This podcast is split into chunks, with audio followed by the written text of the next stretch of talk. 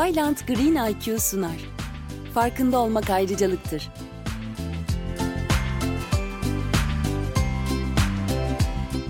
Teknoloji hiçbir şeyle her şeyi yapabilmektir. Yıl 2050. Oldukça sıcak bir gün. Küresel ısınma ortalığı kavuruyor. Üzerinizdeki kendinden soğutmalı giysinizin güneş paneli arıza yaptığı için kanter içindesiniz. Vücudunuzdaki bütün suyu terle kaybetmek üzereyken kendinizi eve zor atıyorsunuz. Aklınızdan geçen tek şey bir duş alıp robotunuza masaj yaptırmak. Sonra da mutfak robotunuzun size her zaman duş sonrası ikram ettiği rahatlatıcı içeceğinizle enerjinizi dengelemek. Fakat o da ne? Mutfak robotunuz masaj robotunuzu kırmış. E ne yaparsınız? Kimi sorumlu tutarsınız? Robotları mı? Robotların satıcılarını mı? Üreticileri mi? Yoksa yapay zeka yazılımcılarını veya teknik servis veren hologram şirketini mi? Ya da eve bu robotları alan kendinizi mi? Kim suçlu? Kimi suçlayacaksınız bu durumda? Evet, yanıtını bulmanın çok zor olduğu sorular değil mi?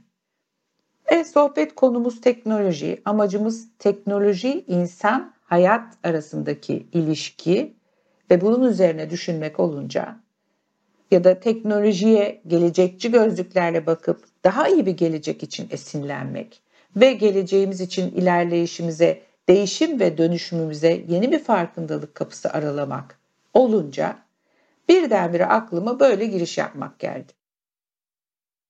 2050'lerde neler olacağını teknolojistler, fütüristler sayesinde az çok tahmin, daha doğrusu hayal edebilsek de şimdiden tamamıyla net bir gelecek resmetmek imkansız. Tamam, yarınlar hala belirsiz. E peki ya bugün? İçinde olduğumuz güncel durum nasıl? Bugün her şeyi tam bilebiliyor muyuz ki? Ya da başka bir deyişle yaşadıklarımızın tam farkında mıyız? Özellikle de teknoloji günlük hayat ilişkisi penceresinden baktığımızda konu hem hayat hem teknoloji olunca alan o kadar genişliyor ki haliyle kafalar karışıyor. Hepimiz hem hayata hem teknolojiye farklı manalar atfediyoruz. Bence yani benim anladığım şekliyle her ikisinin de kısa tarifleri aynen şöyle. Hayat yaşadığımız her şey. Teknoloji her türlü yaşamsal aktivitemizi etkileyen, dönüştüren en belirleyici faktör. Aslında tarifler yalın ve basit. Ancak kafalar hayli karışık.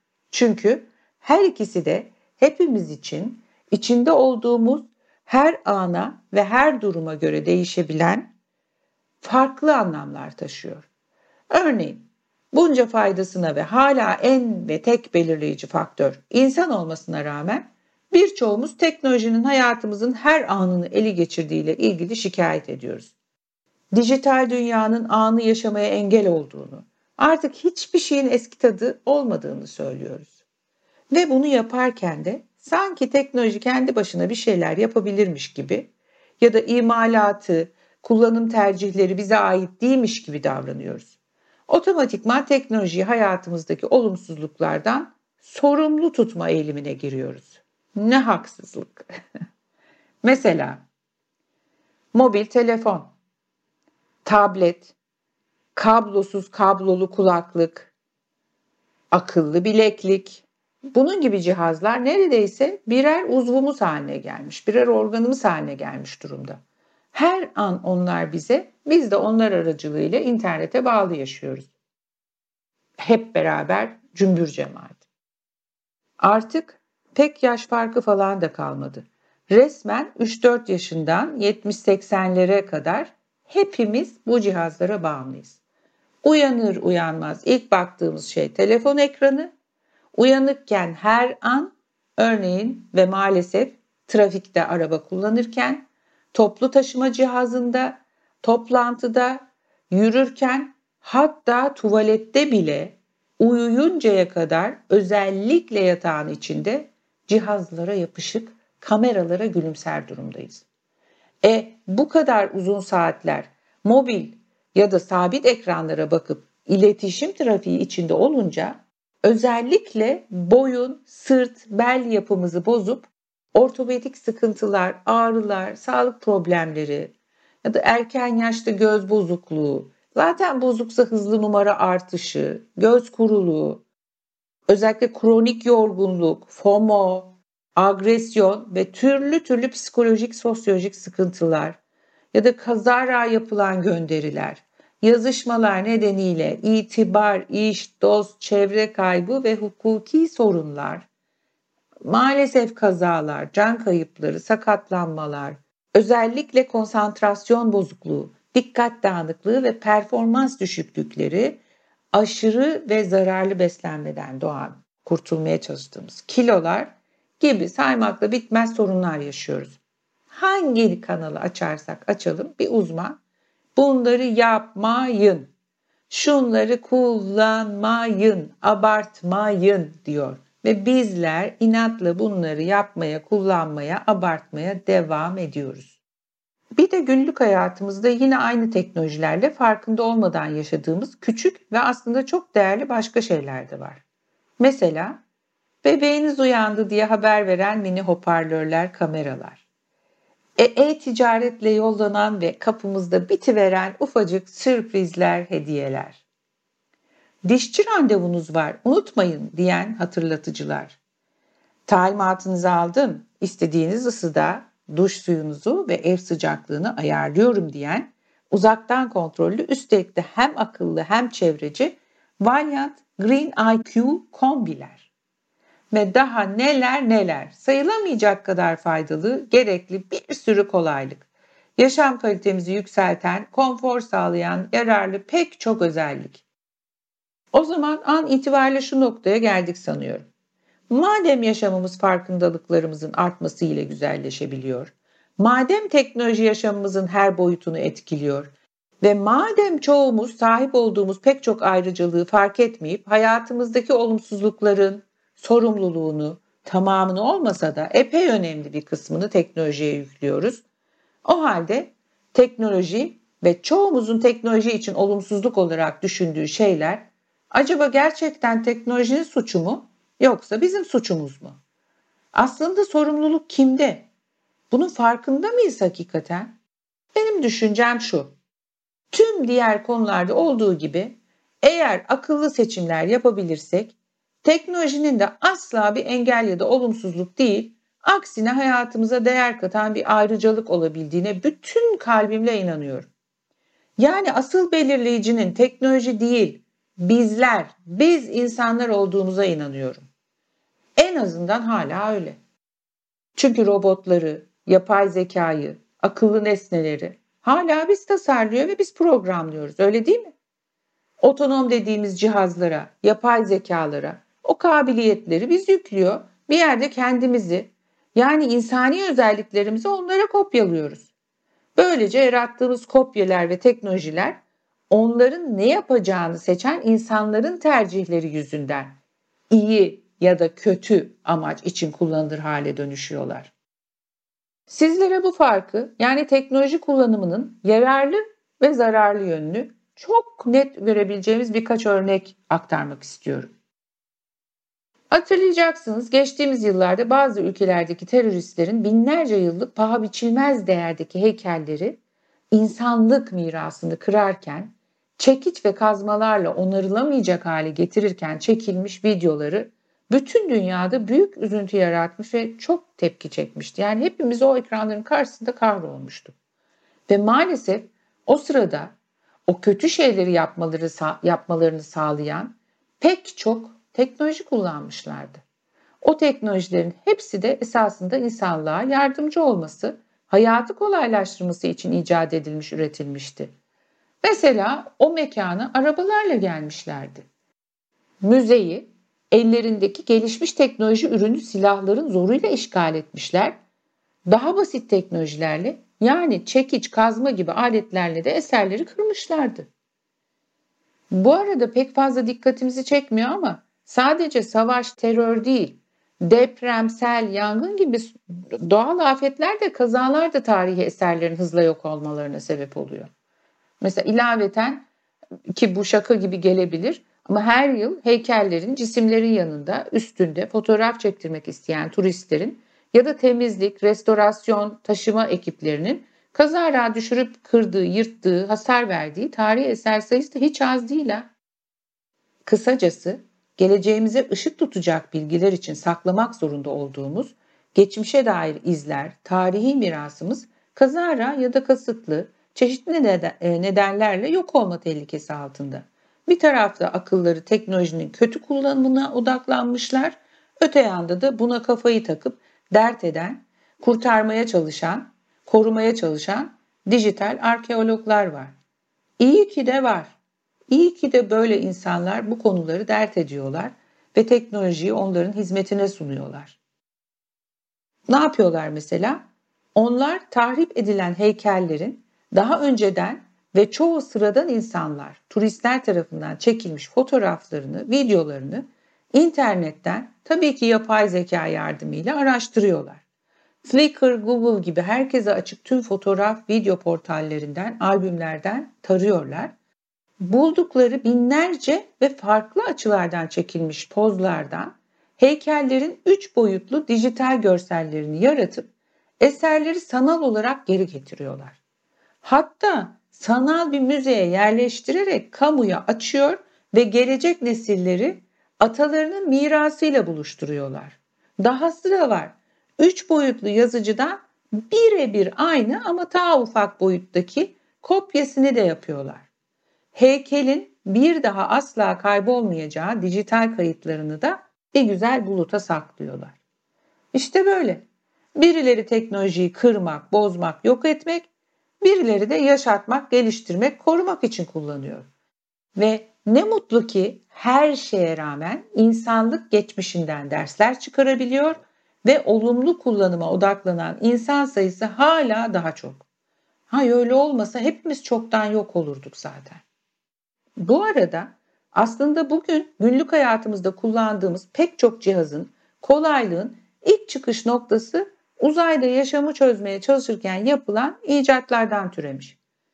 Mesela şu sayacağım şeyler ilk olarak ya da bugüne en yakın halleriyle uzay çalışmalarında geliştirilmiş ve hayatımıza girmiş. Mesela kablosuz kulaklık, taşınabilir bilgisayar, bilgisayar mouse'u, eklemeli bacak protezi, bebek ve yaşlı mamaları, duman dedektörü, dondurulmuş kurutulmuş gıdalar, vücut şeklini alan yatak, koltuk süngerleri, kulaktan ateş ölçen derece, kablosuz mini el süpürgesi, su arıtma sistemleri, hatta atletik spor ayakkabılar ve sıkı durun cep telefonlarına kamera konması ki artık teflonu saymıyorum onu zaten biliyorsunuzdur. Evet bunların tamamı ve çok daha fazlası uzayda bir aracın içinde yani uzay aracının içinde aylarca yaşamak zorunda kalan astronotların rahatı konforu için bulunmuş. Ve oradan zaman içinde günlük yaşama uyarlanmış, evlerimize hayatımıza girmişler. Hani bir de filmlerden aşina olduğumuz sahneler vardır. Dünyadaki ekipler astronotların yaşam alanlarına müdahale eder. Ortamın ısısını, oksijen seviyesini değiştirir, binlerce kilometre öteden müdahale ederler. Bu tür teknolojiler çok yakın zamana kadar hepimiz için bilim kurgu gibi gelirdi. Ancak artık evlerde bile böyle üstün teknoloji ürünleri sahip olmak mümkün.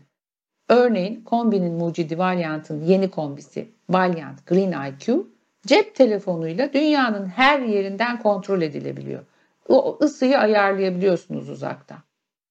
Teknolojiden bahsederken Tüm iş, yaşam, eğitim koşullarımızı değiştiren pandemi sürecine de değinmeden olmaz. Özellikle pandemiden sonra fiziksel dolaşım aksayıp temassızlık zorunlu olunca teknolojinin nimetlerine olan talep yaşam biçimlerinde gerçekleşen değişim müthiş yükseldi. Evler okula, ofise dönüştü. Ev ortamlarında ders çalışmak, iş yapmak için yeni yerleşim, dekorasyon gereklilikleri doğdu. Ev iş birbirine karıştı hem fiziksel hem yapılan faaliyetler itibariyle.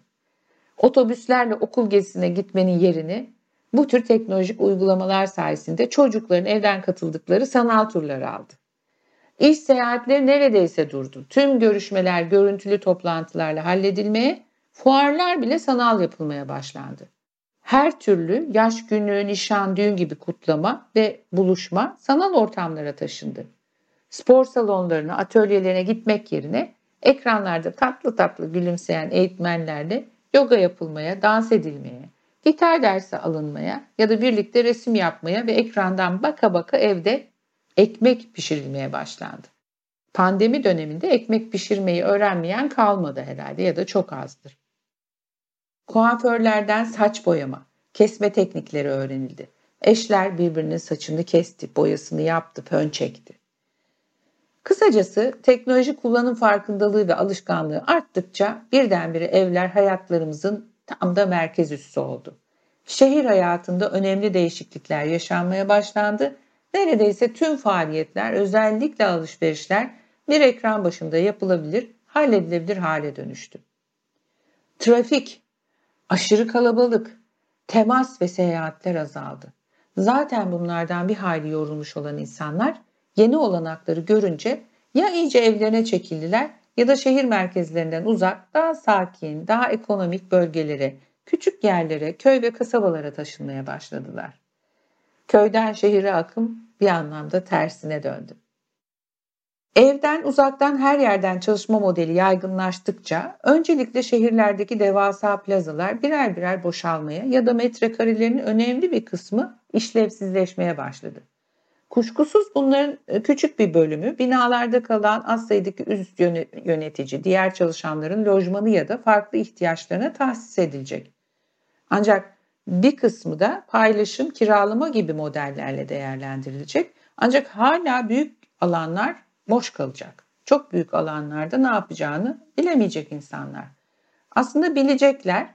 İşte o mekanlar yani dünyanın yeni iş yaşam biçimleri yüzünden boş kalacak binaların büyük bir bölümü daha da yeni, modern ve merkezi olanları sosyal, turistik, eğlence, eğitim, sağlık, hatta otel, konaklama gibi faaliyetler için kullanılırken daha eski, bakımsız ve nispeten sapı olanları da sıkı durun dikey çiftliklere topraksız minimumda su kullanan ekolojik tarıma tahsis edilecek.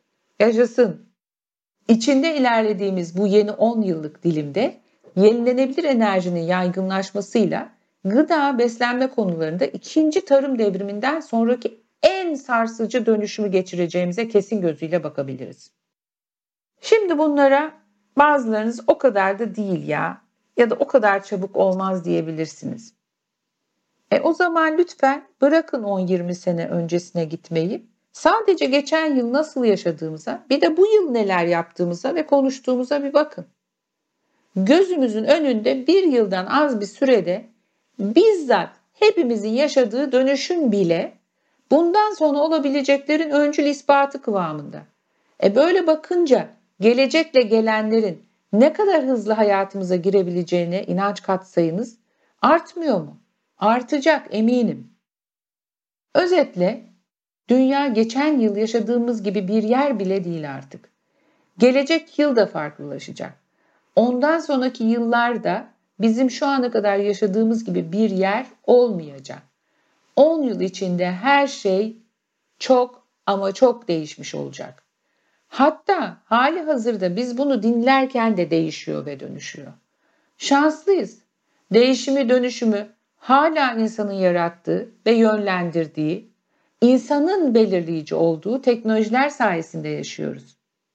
Umarım tüm insanlık olarak teknoloji tam otonom hale geçmeden onlara iyi akıllar yüklememizin ne kadar hayati olduğunu fark ederiz. Bir kere daha tekrarlıyorum. Ben tüm kalbimle teknolojinin dünyaya, her birimize katacaklarının farkında olmamızın bize pek çok ayrıcalık sağlayacağına, güzellikler ve konforla yaşamlarımızı kolaylaştıracağına gerçekten inanıyorum. Ve sizlere dahi fütürist Buckminster Fuller'ın şu sözleriyle veda ediyorum. Teknoloji hiçbir şeyle her şeyi yapabilmektir. Dilerim insanlık olarak tüm kapasitemizi daha iyi bir gelecek için kullanalım ve teknoloji sayesinde hiçbir şeyle Her şeyi ama daima iyi şeyleri yapabilir hale gelelim. Hoşça kalın ve emin olun gelecek güzel gelecek. Vyland Green IQ'nun sunduğu Farkında Olmak Ayrıcalıktır'ın yeni bölümlerinde görüşmek üzere.